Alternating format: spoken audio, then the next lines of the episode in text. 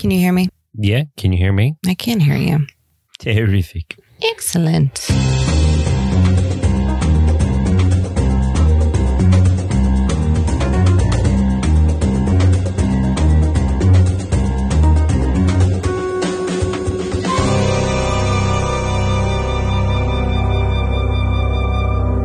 Everybody. Welcome to Storage Room Movie Boom. I'm Eden, I'm Sam. and this is a podcast where two siblings talk about movies in their parents' basement.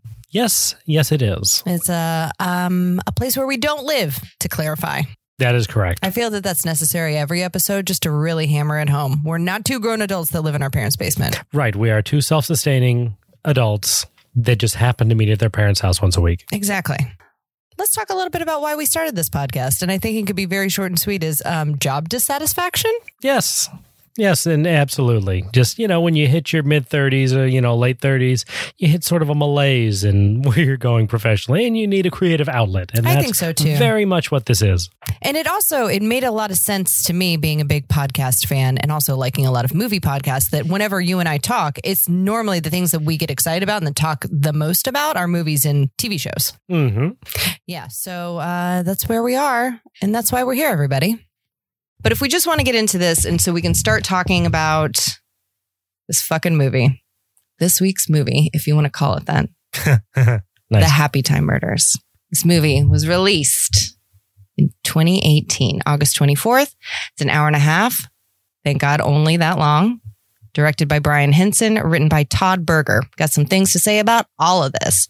Agreed. Uh, I'm going to go ahead and read you the IMDb synopsis because it makes it sound cooler than it is, which is when the puppet cast of a 90s children's TV show begin to get murdered one by one, a disgraced LAPD detective turned private eye puppet takes on the case. All right. Got it. Um, that also makes it sound like there's more story than there is. Sure does. Okay, the reviews across the board, shit. so not that I think I think you and I will probably have plenty of conversations about Rotten Tomatoes and how it is Bad. and garbage and not really a true indicator of anything other than like people that go on the internet, right? Even True. though there are critic, re- you know, responses on there. But just an example, I put the Rotten Tomatoes score on here, which was a approval rating of 24%. Look forward to our mini-sode on why Rotten Tomatoes is bad. and the so they have a Only for our Patreon Do you- subscribers, do which you- don't exist. do you know do you know what their their meter is called the tomato meter Yes. I every time i look at it i'm like the tomanometer because nobody goes to change the temperature on the thermometer the tomamometer Tomamometer. um Love it.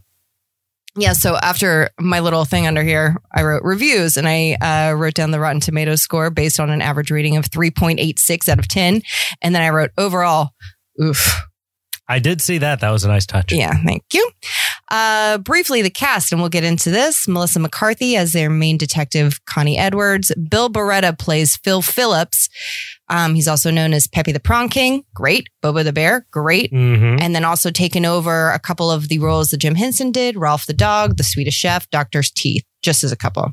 That is Uh. Maya Rudolph is Bubbles. Most of my notes revolve around her. Uh, Wow, I took minimal notes on her. Really? but- well, I'll fill uh, in all we'll- the we'll get into it. We'll get into Elizabeth Banks as Jenny Peterson and Kevin Clash actually played Lyle. So Kevin Clash is known for being the creator and puppeteer of Elmo.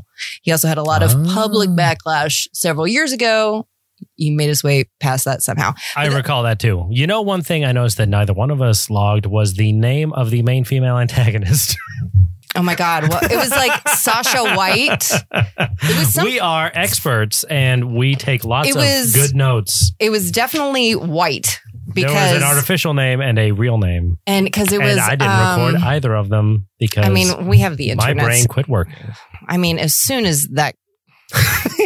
Okay. Um, so I have a couple of miscellaneous notes here. We can talk about those now, or we can jump into them later. But basically, uh, this is one of many bad puppet, bad in quotes, uh, you know, representations. But there are lots of other bad puppets that did it mo better. Yeah. Um, speaking of bad puppets and kind of adult oriented puppets, I did notice the uh, obviously before we get into the movie itself, um, they published the movie under Henson Alternative, which is almost an adult themed subsidiary of Jim Henson Productions. That was one, of the things at the very, very top. All of the title slates for the Mhm. production studios didn't recognize a single damn one. Yeah, so I looked into Henson Alternative. Yeah. Uh, found a few things that they had done uh, or still are doing.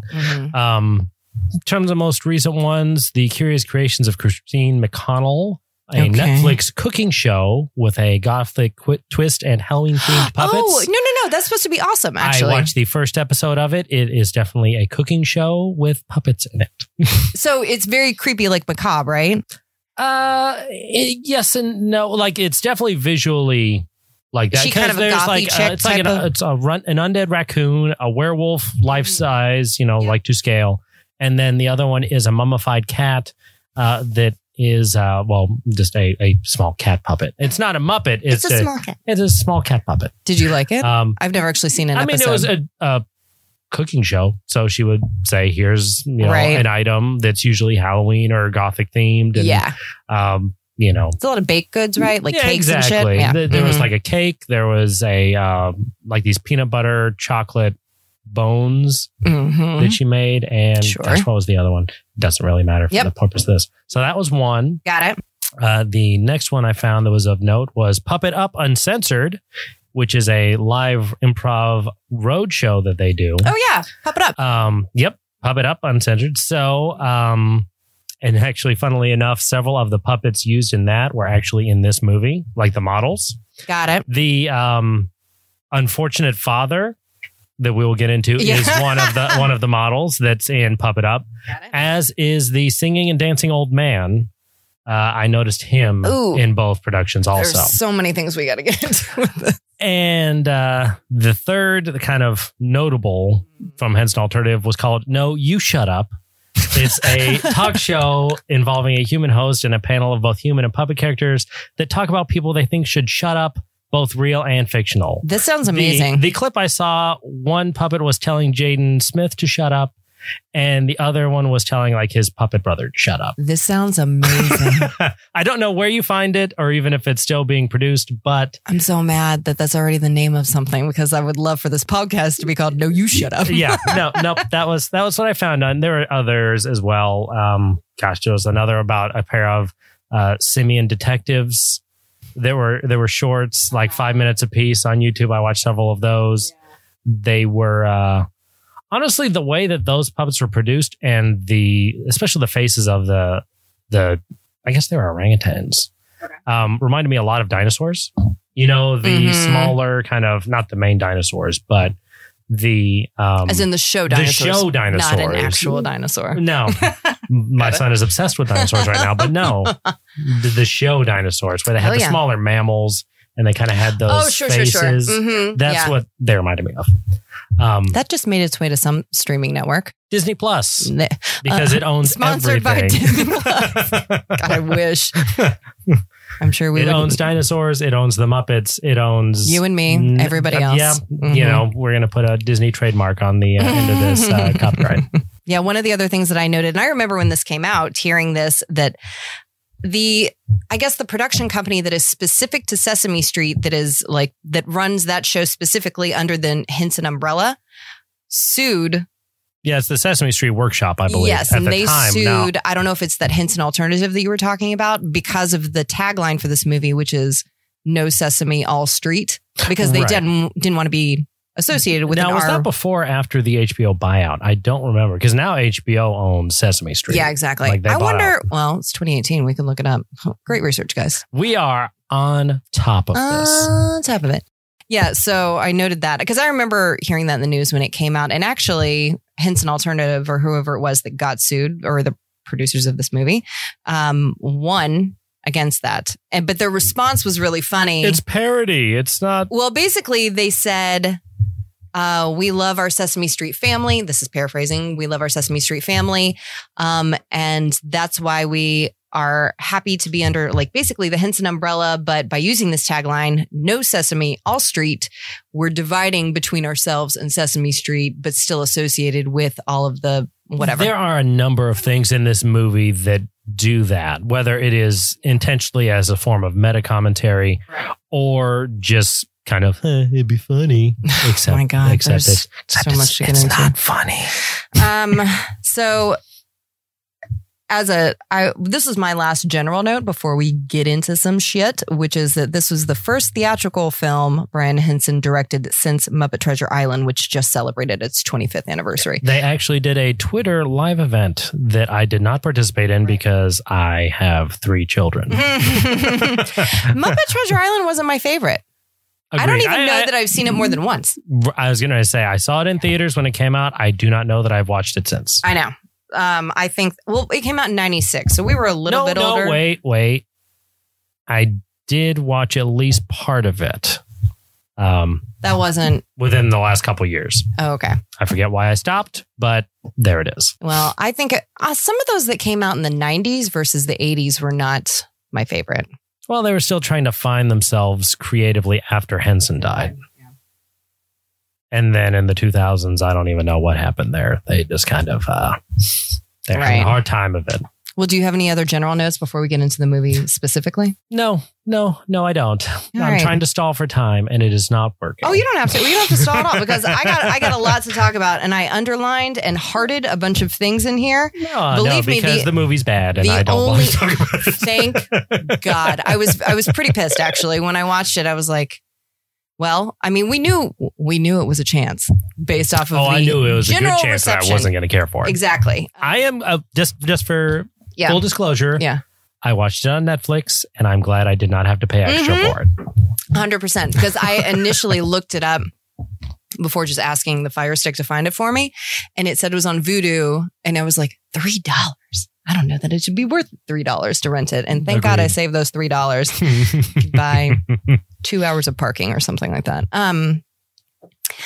So, uh, very top of my list after the title cards reference, I wrote, um, boy, this is a super awkward, um, metaphor for racism and I don't care for it and it made me feel very uncomfortable. it's also very confused. It, this this movie wishes it was Who Framed Roger Rabbit. oh, a hundred percent. It's obviously nowhere near as well written or creative or uh, consistent as Roger Rabbit because you've obviously got puppets equaling the oppressed minority, Yeah. uh, but Mhm. yet, unlike it seems like everybody except for one person hates the living hell out of puppets. Every single one. it's uh, you know apparently human bigotry has all been pointed to the existence of felt stuffed humanoids. Right. And so, I mean, after watching the whole thing, the same premise of every film noir written back in the day where they were like, let's sketch an outline. We've got a hardened former detective that gets pulled into one more job and it's personal.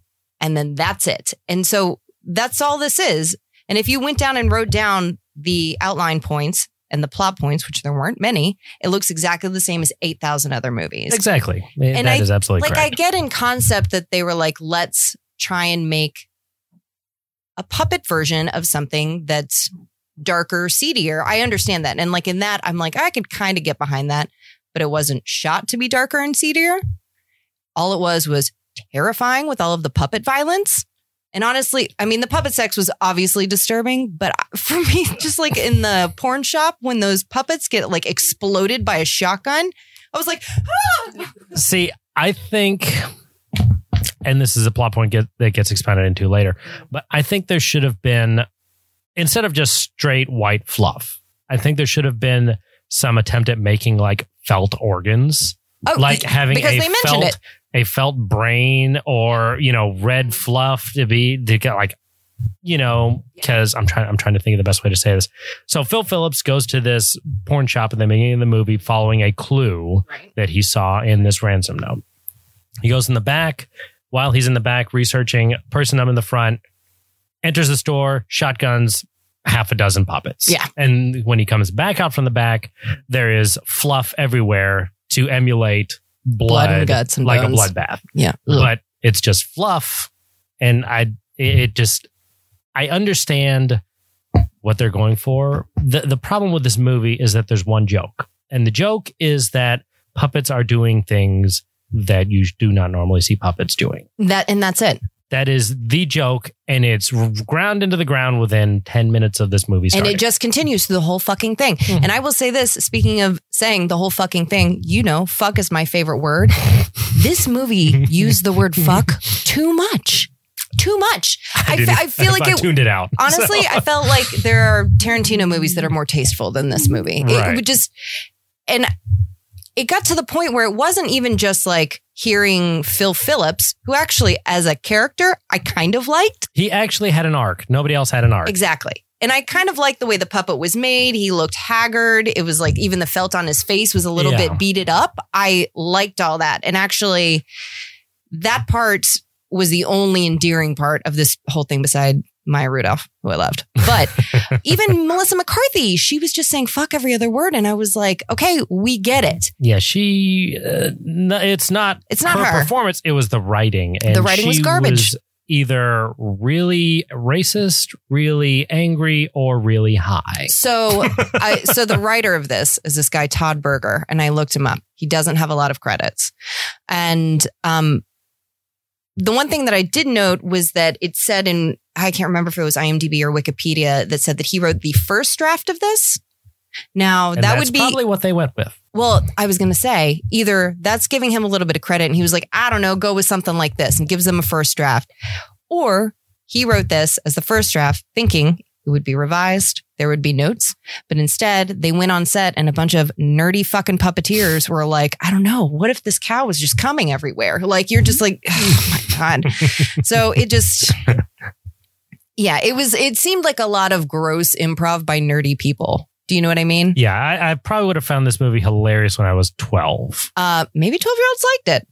Maybe, Maybe. Uh, well, you know what? but Honestly, it's rated R, so that's outside the target audience. but that's so. why it's exciting to them. They get to hear curse words a lot. They get to see weird simulated sex, like the Yeah. silly string ejaculate. I was like, okay, I we get like it. that was more clever. Like I get it, that was clever, but it wasn't funny. no, agreed, agreed. And that's going back to what I was talking about earlier in terms of a different substance or consistency for internal organs. Because you've got silly string being that. Okay, Right. that's a good idea. Expound upon that for brains and whatever else. well, and especially tying back, spoiler alert, shouldn't be because you shouldn't be watching this movie. Anybody but us. We did it for you. You're welcome.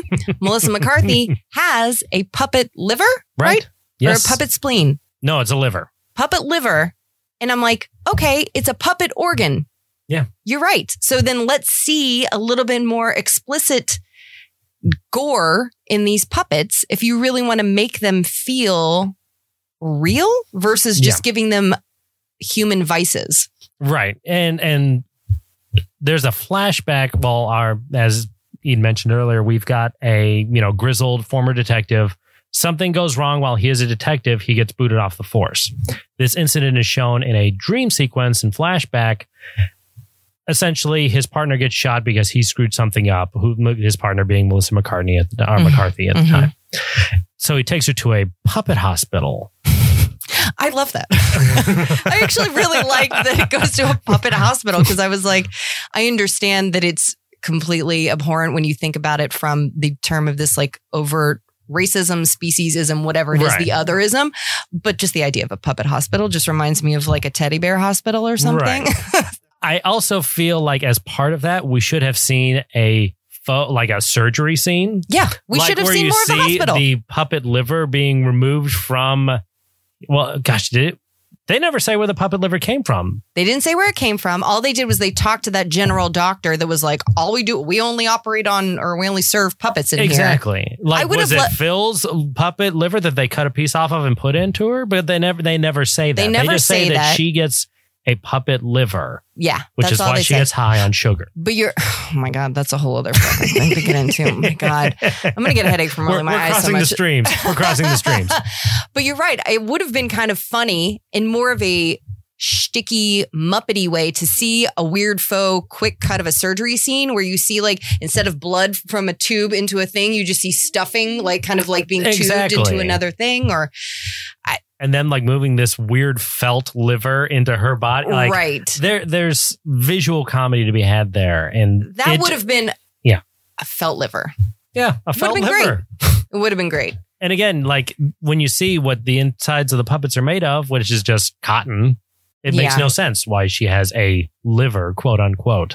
that was so that little flashback had potential to be interesting and like i said i only got a little bit of a chuckle out of like a puppet hospital um that was one of the only That's more than I got from the entire movie. i was gonna say so here maybe we can get into all of the shit that we don't like because there's fucking plenty but i thought maya rudolph was so cute She was trying so hard. she was really trying she was She working was- so hard she was doing the best out of anybody here. Well, okay, no offense to Bill Barretta. He did a very good she job. He did a great job But in, yeah, she she was trying her best. And i think she you know. She was the number one human melissa mccarthy i did think did a great job with what they gave her, she, she, was well. looking that puppet right in the eyes like she Mhm. meant it Yeah. but also I also saw that her and Ben Falcone, her husband, produced it, and I was like, oh no! Goodness. So they okayed this at the end of it. I don't know Well. what happened. I know this had been on Brian Henson's uh, bucket list for a while, though, in terms of this concept, Right. if I recall correctly. Someone and like I said, I kind of like the idea. I mean, w- looking back, like we were mentioning, that there are other bad puppet, dirty puppet shows and movies that did it better. Avenue Q, Crank Yankers, I think is a great, even though that's in a shorter right. A more medium. compressed format, Mhm. but yeah. But like Team America, I mean, there's Triumph, everything Triumph's ever done. There's a lot more puppets that say dirty words that are better than this. The thing is, this plays the story way too straight. Correct. It has farcical elements, but it takes itself too seriously. Like they're expecting the joke, the one joke that everything here is being done by puppets to carry everything. A hundred percent. So you either need to go more farcical, like a, um, gosh, you just mentioned it, Team, America, Yeah. or something like that, or you need to go darker, something like Meet the Feebles, which I was uh, gonna watch, but honestly, that could be its own episode, so I'm not gonna watch Okay, it we'll until wait. that point. We'll put it in a different Um, episode. I you can- agree. you can watch that one for free, by the way, on Tubi, and that you probably should more so than this. There you go. well, that was the thing. While not only was it that the story was super simple, not complex, trite, right. total hackneying. The joke, like you said, just being that puppets don't do stuff like this, and Mm-hmm. it carried it through the whole thing. But I was like, it could have been that basic storyline, that basic premise, but if they had been more explicit and been more overtly kind of tongue in cheek and really played up some of those jokes, Mhm. I think it could have been better. Like it could have been like if they're have you ever seen The Wire? No. There is um one episode there's a scene in one episode. It is funny but it's basically the two main detectives and they're in a, a crime scene in an apartment and it's probably i don't know a three minute scene and all they do is say fuck but they have different intonations of the word and they're like fuck fuck oh fuck. It is hilarious because they play it straight. Mm-hmm. that could have been something that could have worked in this. Maybe not that ex- exact Right. idea but i think that they could have I don't know. It just wasn't either that or puppets just don't emote the way that we want them to. like I kind of enjoyed the the weird, creepy looking puppet that um was working at the porn shop. Like I didn't Oh, mind. the vulture, yeah, didn't mind him. little on the nose, but I get it. Exactly. um but like I didn't I don't know, it was just it they were only trying halfway. Right. Well, yeah, certainly in terms of narrative. In terms of actual puppetry, there was actually a lot of good puppetry going on here. Sure. Yeah. Um, a lot of great craft work. There was a shot at the beginning because, uh, not because, but Phil Phillips is driving his car around LA, giving a monologue because that's what happens in the beginning of a noir detective story. But they have this great shot. It's a side shot of his car, you know, just driving down the street. And of course, he's in there and doing all that stuff. But it's just a really good Yeah. puppetry shot. yeah, agreed. Um, and, and he then- flicks a cigarette. Exactly. That was great. Yeah, there's was a, a lot great little of moment. great actual puppetry stuff uh, when you're looking at it. But yeah, everything everything around it. Oh, not, not so Can I tell you the creepiest puppet moments were the moments where it was Top five creepiest puppet moments in this movie. Oh my god. Well, what, Unofficial, off the top of our heads. okay, let's do it. in no particular order, generally the first time that you see Phil Phillips walk outside of his office slash apartment to run into Melissa McCarthy on the street there, and he's just it shows a disembodied puppet walking on the sidewalk. Terrifying. the most terrifying thing I've ever seen. This is this ranks up there for me, like Junior Gorg's face stuck in the well in that episode of Fraggle Rock. Very scary to me. And then there were a couple of other scenes where there was just a oh, Uh, So any scene where a puppet is walking by themselves, yes, and there's an entire body shot terrifies you. Right. And there was a there was one scene there was one scene where Phil Phillips is like beating up another puppet and it was very violent, but it was a disembodied puppet again standing prone and then like or not prone is laying down, right? So standing and beating up. It was a quick little shot. It was almost like Are you talking about where he was beating up the puppet poachers? Yes. hmm Yeah. Okay. Which we'll come back to the puppet poaching I thing know. because that anyway. But yeah, it's it's a shot of him beating up two normal humans. But yeah, it's a full size shot where he's kicking a guy in the groin while he's down. Yes, correct. And it was so I thought scary. It was, I thought it was good puppetry, but you know, it it terrified my co-host. So there, there you well, go. the thing is, I I thought a lot of the puppetry Halloween costume 2021 disembodied puppet. it's just so creepy. it's the legs. You never see a puppet's legs. I don't want to see that. I want to see waist up. That's it. Or like legs. I want to see Kermit's legs slung over a log. That's it. I don't want to see any walking around. I don't want to see anything besides riding bicycles. So- okay. I won't I won't go into that sidebar. Continue. no, you, no, that was it. Uh, That- so, so, we, out of our top, out of our top Oh. five creepy puppet moments, we have one. well, no, well, okay. Uh, we'll go one for one. So that was one of mine. What was one of yours? Gosh, I I'm don't sure think any of these were creepy. Um, you didn't think any of the sex stuff was creepy. I mean, or just gross. gratuitous, maybe. Yeah, yeah. But um, I mean, the shot where he's, and again, we didn't take down the ca- female character's name, which is kind of important, but where he's plowing around the desk. That was a, that was a weird shot. Yeah. And then did and you? again, that's another shot that you know is probably not necessarily emulating Meet the Feebles, but is there's a there's a scene in there that is of similar, uh, you know, ilk. ilk. Except it's probably even creepier because it is a big human-sized walrus plowing a small cat. Okay, I've not seen this. It sounds. it's coming up. I'm gonna put a picture. um. So here, Sandra White. Sandra White. Then oh, is that That's name the- A or name? I think that's name, name A. Okay, so while while Eden looks this up, I will give context. Essentially, at the beginning of the movie, I didn't like that her name was White. you don't like that her name was White. Yeah, because I felt like it was an overt. Uh, uh, It was an on the nose uh, purity joke because she was wearing a white dress, and but she was also like a super slut, at least as she described herself. I such. guess maybe it was just because I we had like just come from seeing like Get it? just, just the whole metaphor for like ab- like absurd and obscene racism. Like I think that's what I was thinking, and then it was like this. I don't know. I just don't. I didn't even connect those I don't dots. like. I don't like hey, white people, guys. Don't like white people. Damn crackers. Sorry, go ahead. So what was uh? So she goes to Phil Phillips at the beginning of the movie saying, I got this ransom note that someone is, you know, discovered that I, she is a giant fornicator and that they're going such a silly thing. right. And that's not the term she used, but I, you know, so she says, Oh, well, they're going to expose me. So I want you to take on the case, find out who's doing it, whatever. So he does that. Um, turns out when in the previously mentioned flashback where his partner gets shot, Melissa McCarthy was being held hostage by another puppet, gun to her head, all that stuff. Phil is still a cop, takes a shot at the puppet holding McCarthy hostage, misses, the bullet ricochets off a column and hits this father in the head, puppet father in the head. And the little girl that is next to this puppet father as he dies is the main female antagonist. She becomes Miss White and sets the entire plot in motion. and do you want to describe how they figured that out? I don't remember. Oh wait, Yeah, it The- was the the, basic.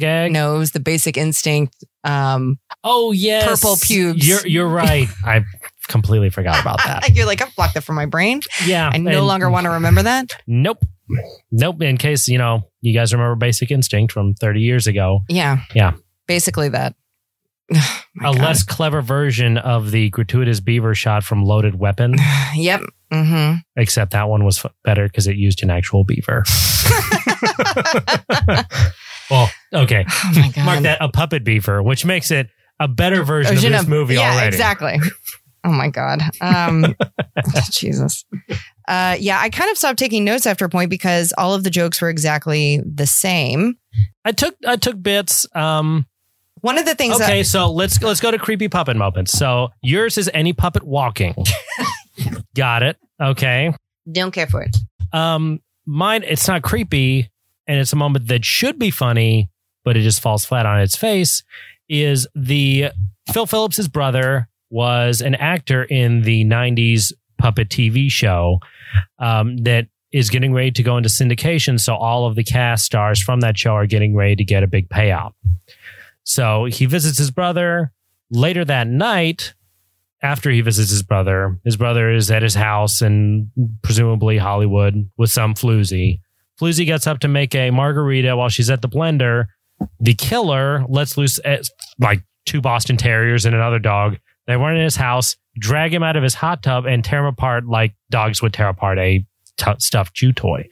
It's shot to be like this horrific, like he's being drawn and quartered Right. which it's not creepy. It just it, it should be funny. Like I get it. Dogs like to chew on stuffed objects, but it just falls flat on its face. The only thing that gave me almost a giggle, not even a full giggle, was when the, Besides Puppet Hospital. um, besides Puppet Hospital, was when the cop in that scene walks back in and he goes, "We found the murder weapon," and he's holding a Boston Terrier. that Yeah. was that was a bit of a giggle. Yeah. Eh, Again, something that's clever, but not necessarily giggle. funny. Yeah, exactly. Much like, never mind. I'm not going to go on a tangent about the show community, but there it is. Well, we'll disagree. Um, Indeed.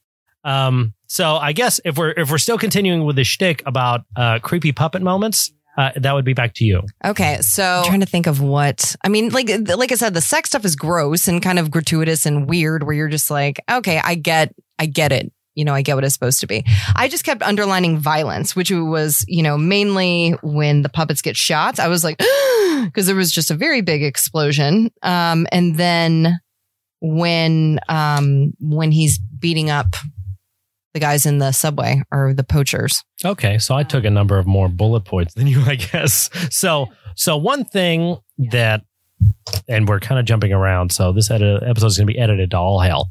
Um, You don't need to know the story. We've already we've told it to you. Yes, speaking of the story, we're going to use quotes.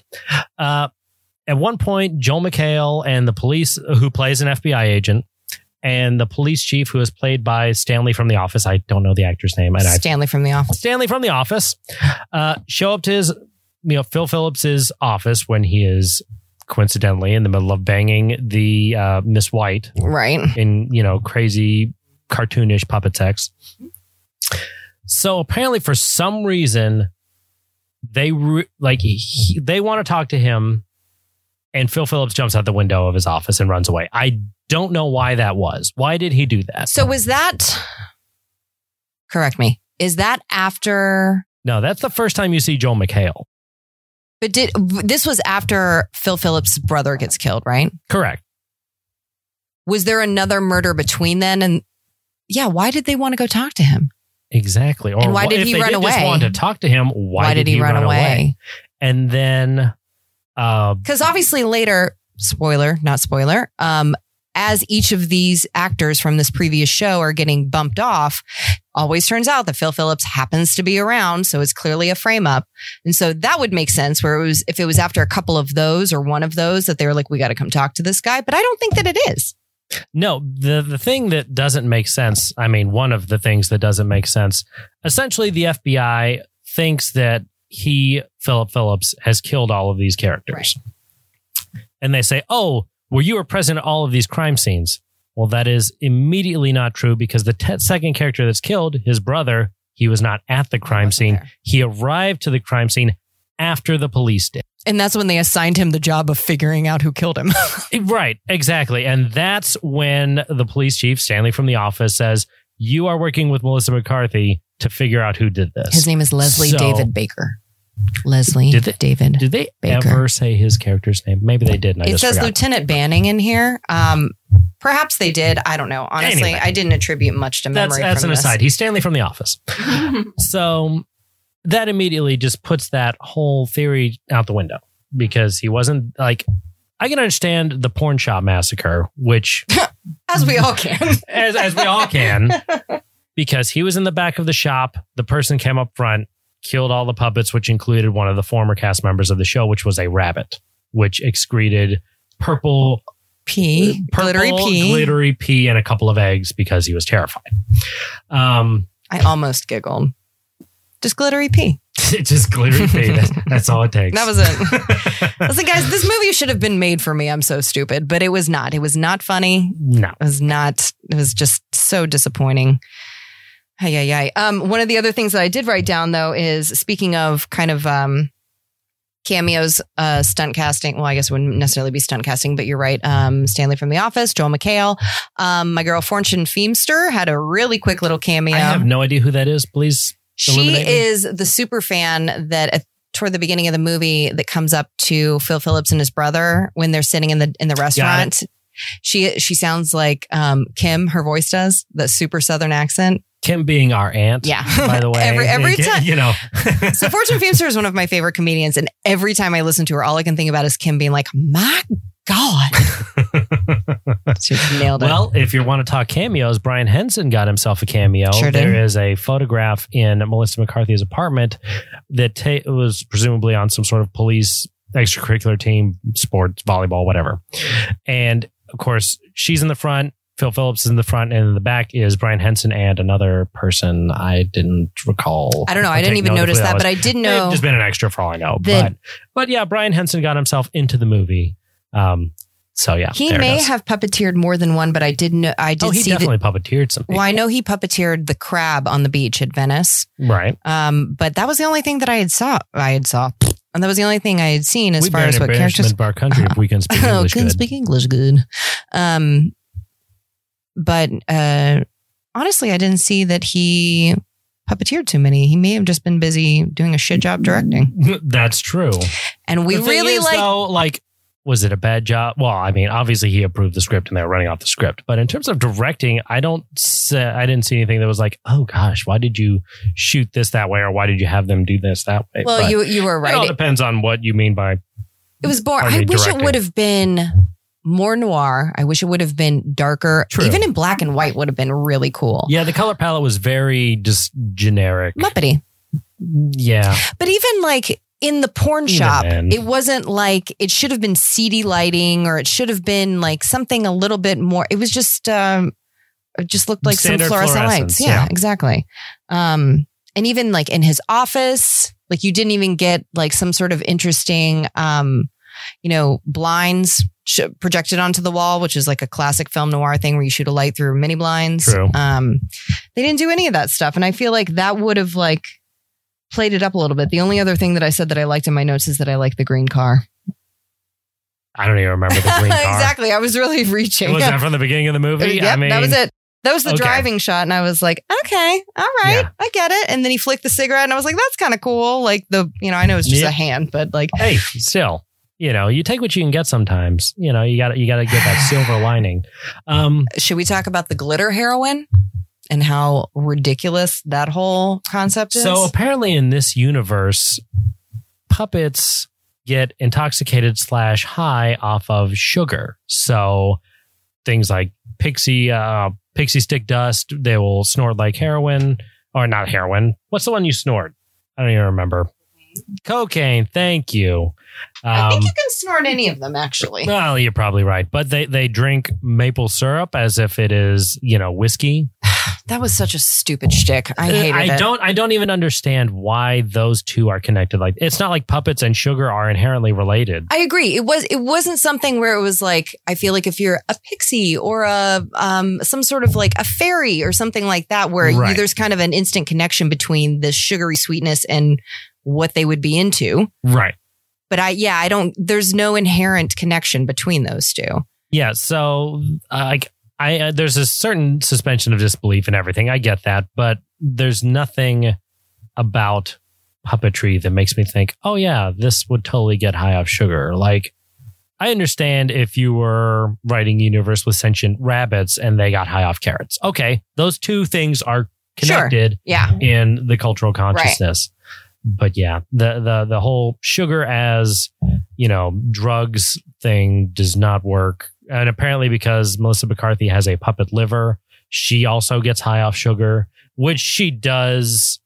See, there's a there's a scene where one of the cast members has fallen real bad. Former cast members of the show, has fallen real bad into drug culture. Oh my god, this was so bad. and he, you know McCarthy and Phil Phillips go to and talk to him, investigate before he gets murdered, and they don't allow humans. And he's like, "No, she's got a puppet liver," and so they test her by having this super concentrated line of Glitter like drugs. hyper glucose or something like Mhm. that. They say it'll kill any human that that snorts it.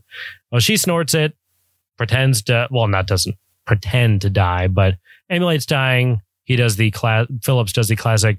Wait for it, and then she springs back up. Two seconds later, super high, and then the rest of the movie, she's trying to get high whenever she can. So, was this a pre-existing addiction she was dealing with, or was that one That one line kicked her one into it. line just made her a complete addict. I just they made it. They they played both sides of the fence because her apartment they say is Exactly. a complete wreck. And, and it's just strewn with all sorts but of you sugar never drugs. see any of that before she gets super high. So was did she get super high on the job, or was Right. she like that before this movie started? because It- even you know. oh my god yeah that that's the thing where it's like they could have kept that basic outline of a noir movie and just filled in and added a lot more layers of detail and interest and backstory that would have given these characters a little either that or go completely flat and make it funny make it overtly sticky like you know um uh, naked gun type of humor. Like like Okay. like Yeah. which is more muppet style anyway. Right. they didn't i don't think they went far enough away from the muppet style to really a style of humor to be effective. Right. i don't know. I, I thought that was stupid. And you're right. I kind of wish that like i assumed that she had been having trouble all along that like she was kind of not washed up. But like even you're right. Like when she first shows up to the crime scene at the porn shop like you know they're that you know if if some of the other cops or if her boss Stanley from the office had uh you know kind of been like oh you look really washed up again today you got to straighten yourself out like Yep. just two lines that would have just informed us Yeah. of who she was and because that then it makes sense that she and Phil Phillips are you know both suffering from some sort of trauma in the past Mhm. incidentally from a shared you know incident that would have truly brought them together not just the fact that they were former partners Yep. yeah yeah and also they the the racism analogy falls apart pretty quickly for in terms of the it was very upsetting at the very beginning It- I can understand again they're trying to do the Roger Rabbit thing where in that movie cartoons are representative of repressed minority groups especially back in gosh when's that movie take place It's supposed to be in the Technically 30s. fif- is it the 30s okay Yeah. so all the the repressed minorities working in Hollywood during the Oh, golden age the of Hollywood we'll say yeah um, I think it's the 50s. But um, anyway, but in this one, they try and do the same thing. Of course, it's modern times. But then, not five minutes into the movie, they talk about Muppet or not Puppet. Excuse me, I don't want to confuse something good. oh i know I, I know i've been screwing that up too Puppet poaching. So there is a quick shot of, I guess, Phillips doing his PI thing, catching a puppet poaching ring where they apparently, well, people would cut off limbs, hands, feet, Mhm. of puppets akin to a lucky rabbit's foot, but it is a lucky puppet's foot. But to my knowledge, no one does this for minorities. No. So what does this mean? it's it was very very upsetting and Yeah. especially the fact that like and I I get I, I don't get it as in i condone it but i understand where they're coming from as in it was just somebody that had a just like a sliver of an idea and their idea was oh you know like rabbit's feet Yeah. a lucky rabbit's foot that's that was their only thought and then they just went with that didn't continue to develop or expound upon that or contextualize that in this world whatsoever Mhm. and that was it. And it, that just made it creepier. Yeah, and there was another bit. It was again first five ten minutes of the movie. Phillips pulls up in front of his apartment, Oh and there's God. an old man puppet sitting there singing and dancing for change. Three school age kids, we'll say 10 to 11, 12, Right. Are giving him guff because that's what 10, 11, 12 year old kids do. Right. He punches, Phillips punches one of them in the face. They run off. Phillips says, You don't have to sing and dance for the man anymore because he's kind of got a, a Right. gruff accent. Uh, and then the old man says, Of course, I don't have to. I want to because that's what puppets do. And you're like, Okay, I don't, There's I, a I don't get it. Like, is this meta commentary about Muppets and puppets? Like saying, right. that's old. This is the new normal for puppets, or is this a part of the racism Yeah. thing? hmm I mean, if you could go far back as something like minstrel shows, Correct. um, so it's it's a, That's it. it's Where they mess. don't they don't mess. draw the line hard enough to distinguish between those two because that's exactly it. Because that scene made me feel super uncomfortable, and I was Mhm. like, "Where the fuck is this going?" yeah, And and then they they go back, and there are like one or two other instances and references to dancing for inner like uh dancing for the man dancing for humans. Because they even said like something like that. I i don't know if it was her as in melissa mccarthy or somebody said it to phil they were like well you don't or you used to love to sing and dance do you remember that it was um maybe when he was talking to elizabeth banks there was another reference I to think that's when singing he was and dancing talking to his brother. okay maybe that was When it They, he he has a lunch with his brother the day of his murder. Um, they're in a restaurant, and his brother's like, "Yeah, you don't sing and dance anymore. You used to be a great singer and dancer." Right. Da, da, da. Be as if to say that the only role of a puppet is to sing and dance slash entertain correct humans. exactly so that's what i took from it based off of the previous scene that we just described Right. And that's again where it's like, are you setting up that world where puppets are completely analogous to human minorities? Or are Mhm. you just saying, referencing previous, you know, meta knowledge of what puppets and Muppets are? Right. They don't seem to commit one way or the other. They seem to want to have it both ways. Right. And, And it that- just ends up being a mess. Absolutely. And like, you're right. There, there, there's no human in that in the world of this movie that likes puppets. Outside of Maya Rudolph. yeah, She's the only one. Everybody else, even Melissa McCarthy, she they they have specific puppet related racist language. Yeah. Um Oh my uh, They God. call them tube socks and yes, multiple times. yeah, and McCarthy never see like the first scene she's her and Phillips are insulting each other Oh, because right. they've got bad blood and that's what the former ex-partners do in a war movie is they show that they're angry with each other through this type of dialogue. Um, and she uses what, at least in terms of the world, would be super racist Yes, uh, language. totally. hmm Um, I mean, at one point she mentions skinning his mom and Wearing using, her as a wearing jacket. her as a coat because felt, fabric, coat. Get it? You know, That. and and she never seems to change from that. Like it just seems like it's it's fine. You could just do stuff like this. It's Yeah. fine. It's the most overt racist in our world, just being able to say the most abhorrent and terrible things to people, Mhm. and nobody gives a shit. It's Right. like everybody accepted and it's fine. It's like the whole world is uh, puppetist. I don't know what the correct terminology would be. We'll go with it. Yeah. So it it just and if that's the the dynamic you're setting up, I just I, I don't know. It, it just you also don't see it would have been more interesting to see puppets in other lines of work or other roles in this movie where they didn't seem to be so hated. Where it was like, yes, there's the TV show, but it's like, again, is that just a performative measure where it's again like we're taking this idea of a minority and utilizing them for entertainment, but purely Right. not seeing them as actually human? Or like they didn't have any other, like, there wasn't, I mean, aside from the porn shop guy, which again, it's a porn shop, which is not supposed to be the most endearing or family friendly type of job. Right. Like you didn't see another puppet cop, which I know was kind of part of the storyline, but you didn't see a puppet waitress, I don't think. the only time you saw them in the context of just regular everyday life, I mean, they were either just extras walking back and Right. forth through a scene, or there's a scene where Melissa McCarthy goes down to the beach and she's walking along the boardwalk looking for one of the former cast Oh, members. She's right. asking around, Mhm. showing a picture to random people, Mm-hmm. and she runs into one apparently like a fortune teller puppet. Yes. Of Mhm. course, who would be basically a side street entertainer. Again. And then she runs across a boar and a crab who are basically just rummaging through garbage. Right. Um, but again, those are not what you would consider normalized or No. you know upstanding. Respectable jobs. You don't see any society. puppets that are being like are, are introduced in that sort of uh, civil way.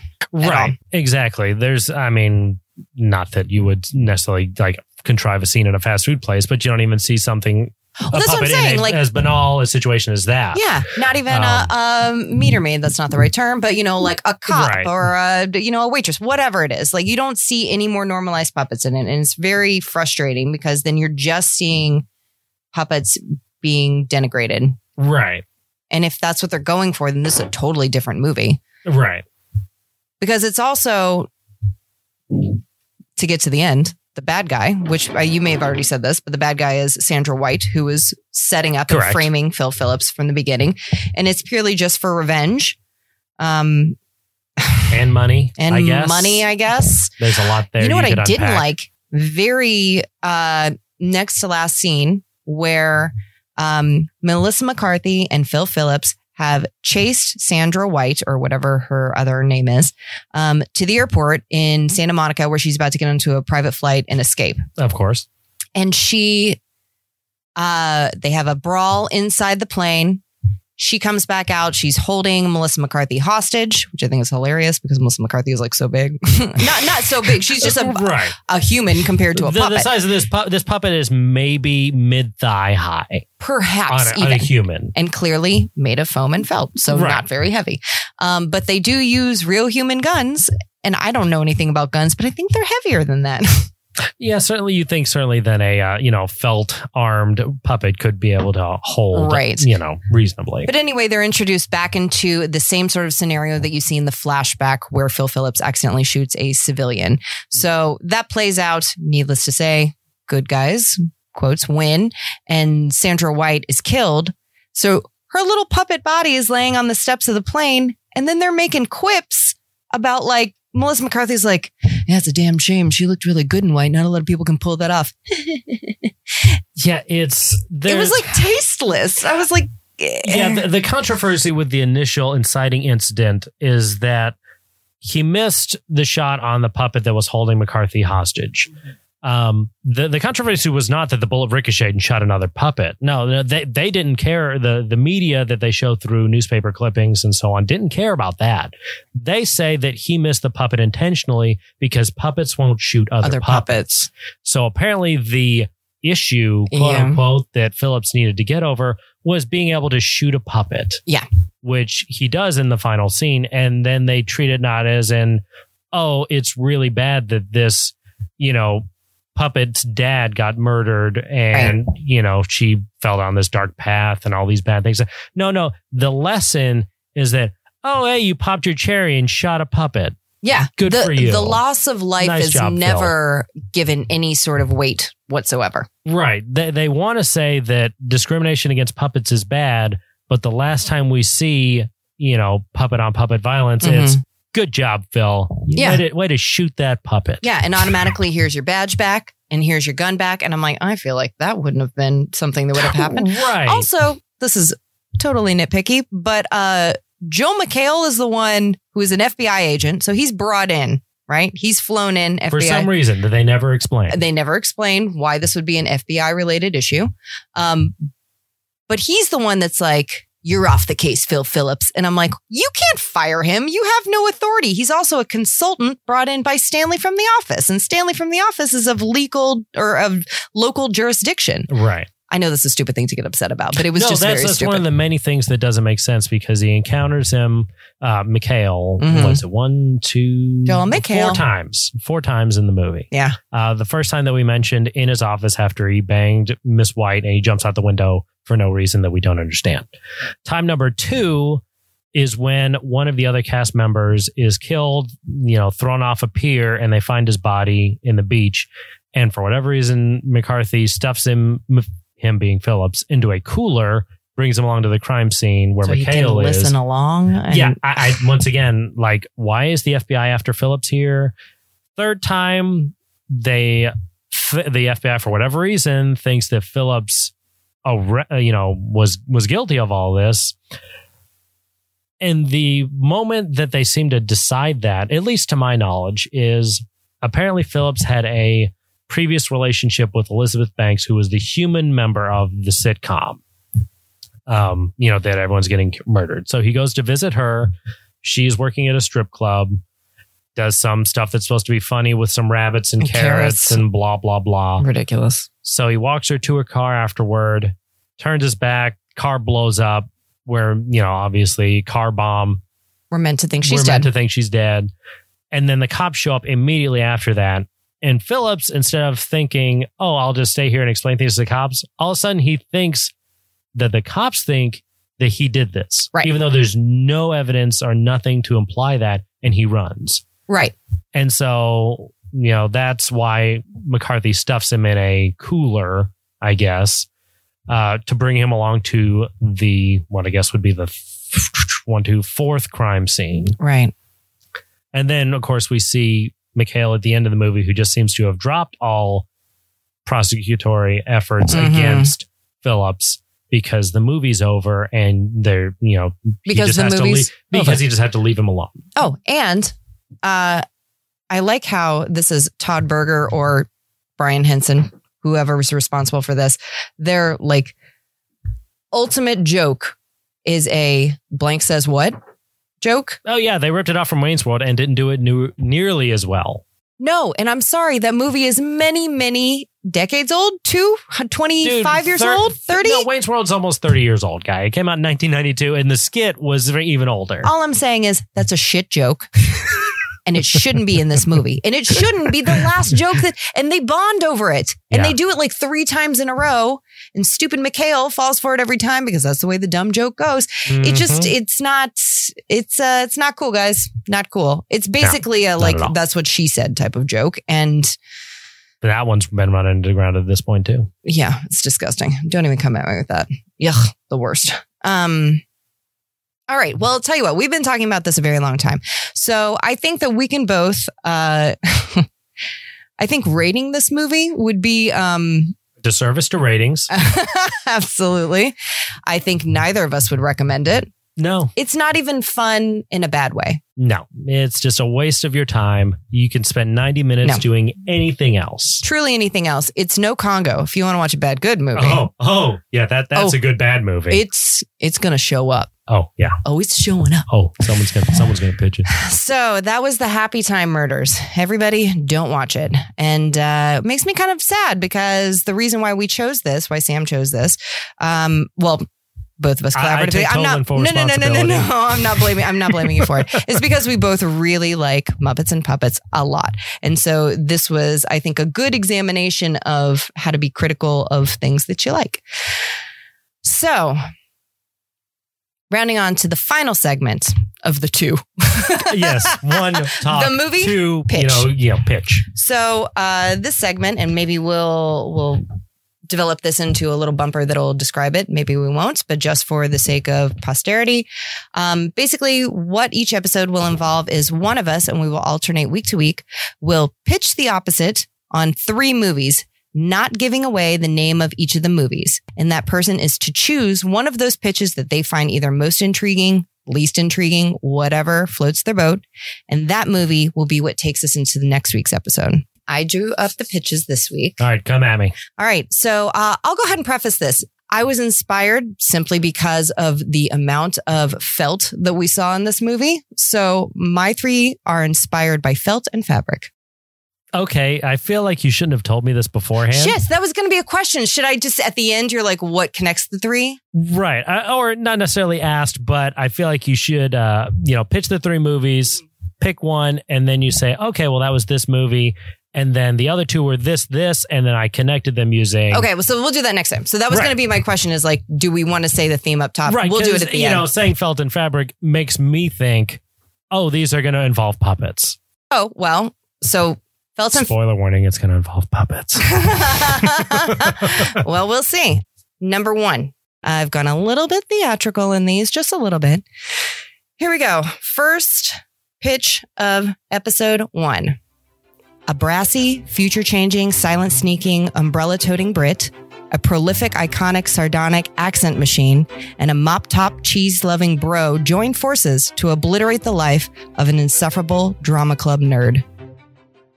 Okay. Number one. Got it. Number two, second pitch of episode one. A fiery explosion kills his friends and propels a man to take action against hidden forces and finds himself engaged in an international subterfuge. Where can he hide? Which way should he turn? Who can he trust? Ooh. ooh All right. sound Very alluring. And number three, one with Daniel Day Lewis. That's it. I, I like how you built up the first two, and then the third one's basically, Yeah, well. oh, and this. That was a joke. Oh goodness. Um, taking out a drama nerd, Yep. an explosion, making an international on the run, subterfuge, or Daniel Day Lewis. Tell you what, if it was me, I would go ahead and eliminate number three. Now that's just purely based on I my agree. dislike I do of not have the love affair with Daniel Day Lewis that some no. people do. That is my God. Basically, I've only liked Last of the Mohicans. I'll feel you. He was great in that. And I'm not, it's not saying that he's not a great actor. It's just that now every single movie he's in is literally a three hour P.T. Anderson movie that's like, hey, just watch Daniel Day Lewis and let's again celebrate him for being a good actor. We get it, guys. We get it. At least Meryl Streep is in movies where she's with other people. Right. You know what I mean? She's an amazing actor and she still can share the screen with some other people.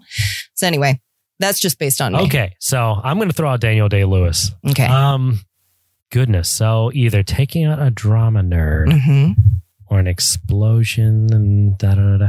You know, I'm going to go with option number two. We're going to go with a pitch number two. What do you have for me? Pitch number two. So it's a classic. I think this is great for the Robards. Zoolander. Oh, nice. Okay. Fiery explosion kills his friends and propels a man to take action Very against nice. hidden forces, and he finds himself engaged in international subterfuge. Do you like this? Where can he hide? Which way should he turn? Who can he trust? Which way should he turn? Get it? Very nice. Like it. All right, all right, all right, all right, all Okay. right. That's pretty. That was a little Okay. feather in my so cap. now. I get your felt and fabric reference Yep. here. Devil Wears. Prada, fashion, about fabric. That was, Oh, the, was oh, that sorry, that the sorry. first Yes, one? that was the first one. Devil Wears Prada, which is so oh, a, Thank goodness I didn't pick that one. a brassy, future changing, silent sneaking, umbrella toting Brit is Emily Blunt in every movie she's ever been in. she was in Devil Wears Prada. She was. Are She's you- actually a great part in it. Are you sure? It's a okay. So I remember from, Anne Hathaway. I remember Meryl Streep. did you watch it? Yeah, I've seen it. Okay, so forget all of the Anne Hathaway shit because she's the worst. Emily Blunt is her other um, assistant that she works with, the uh, number one assistant with the red hair, the really bitchy one that is great. Okay. Yeah, yeah, yeah. Yeah, all right. So the prolific, iconic, sardonic accent machine is obviously Makes sense. okay, and then the mop top cheese loving bro is the guy from Entourage who was her boyfriend. Oh, see, I never watched Entourage. I didn't either. I just know that he was in it, and he's and it's a, a show bro. for bros. show for bros. Okay, so I have to know what was the Daniel Day Lewis vehicle? the movie, so tying into the theme f- felt and fabric, it was The Devil Wears Prada, Zoolander, again about the fashion industry, and then The Phantom Thread, which is about a The fashion designer. I know, a P.T. Anderson movie that I don't want to watch. It was going to be another one where we're just going to hate it for three hours and talk about it. I'm glad that you 86 that. Okay, it's it's a I okay. I like it. I, I feel bad going all negative at the start of this. Don't. So you know, we we chose a movie that's bad. We did a movie that's bad. hmm Do a movie. Spoiler warning. We like it, We like it. And then we'll go from there. Love it. Okay. Exactly. So I think, and honestly, uh, you know, when you do your pitches next week, it doesn't have to be this format. You may go in whatever you want. I just thought throwing the Daniel Day Lewis one in there because it is a fashion fabric movie, Right. but also I hate Daniel Day Lewis, so I wasn't going to contribute any sort of effort into writing a pitch for it. Um, otherwise, it would have just been like another P.T. Anderson movie. I don't want to see it. Blah blah blah blah blah. Take a nap in the middle. Maybe the last twenty minutes are good. Right. That's about it. I.e., my synopsis I of drank your There Will Be Blood. milkshake. so, next week, Zoolander, a family favorite. There is Zoolander. It'll be great. I have not rewatched this in a very long time. I'm pretty excited. Yeah, it's time. it's Um, time. So, uh, we'll have to think of a good tagline to say goodbye to everybody. Oh, and everybody, don't forget to subscribe, rate, and review. It'd be very helpful, and we would appreciate it. And we'd love to know what you guys think and how you think we're doing. but only good shit. All right. Bye bye. Peace out.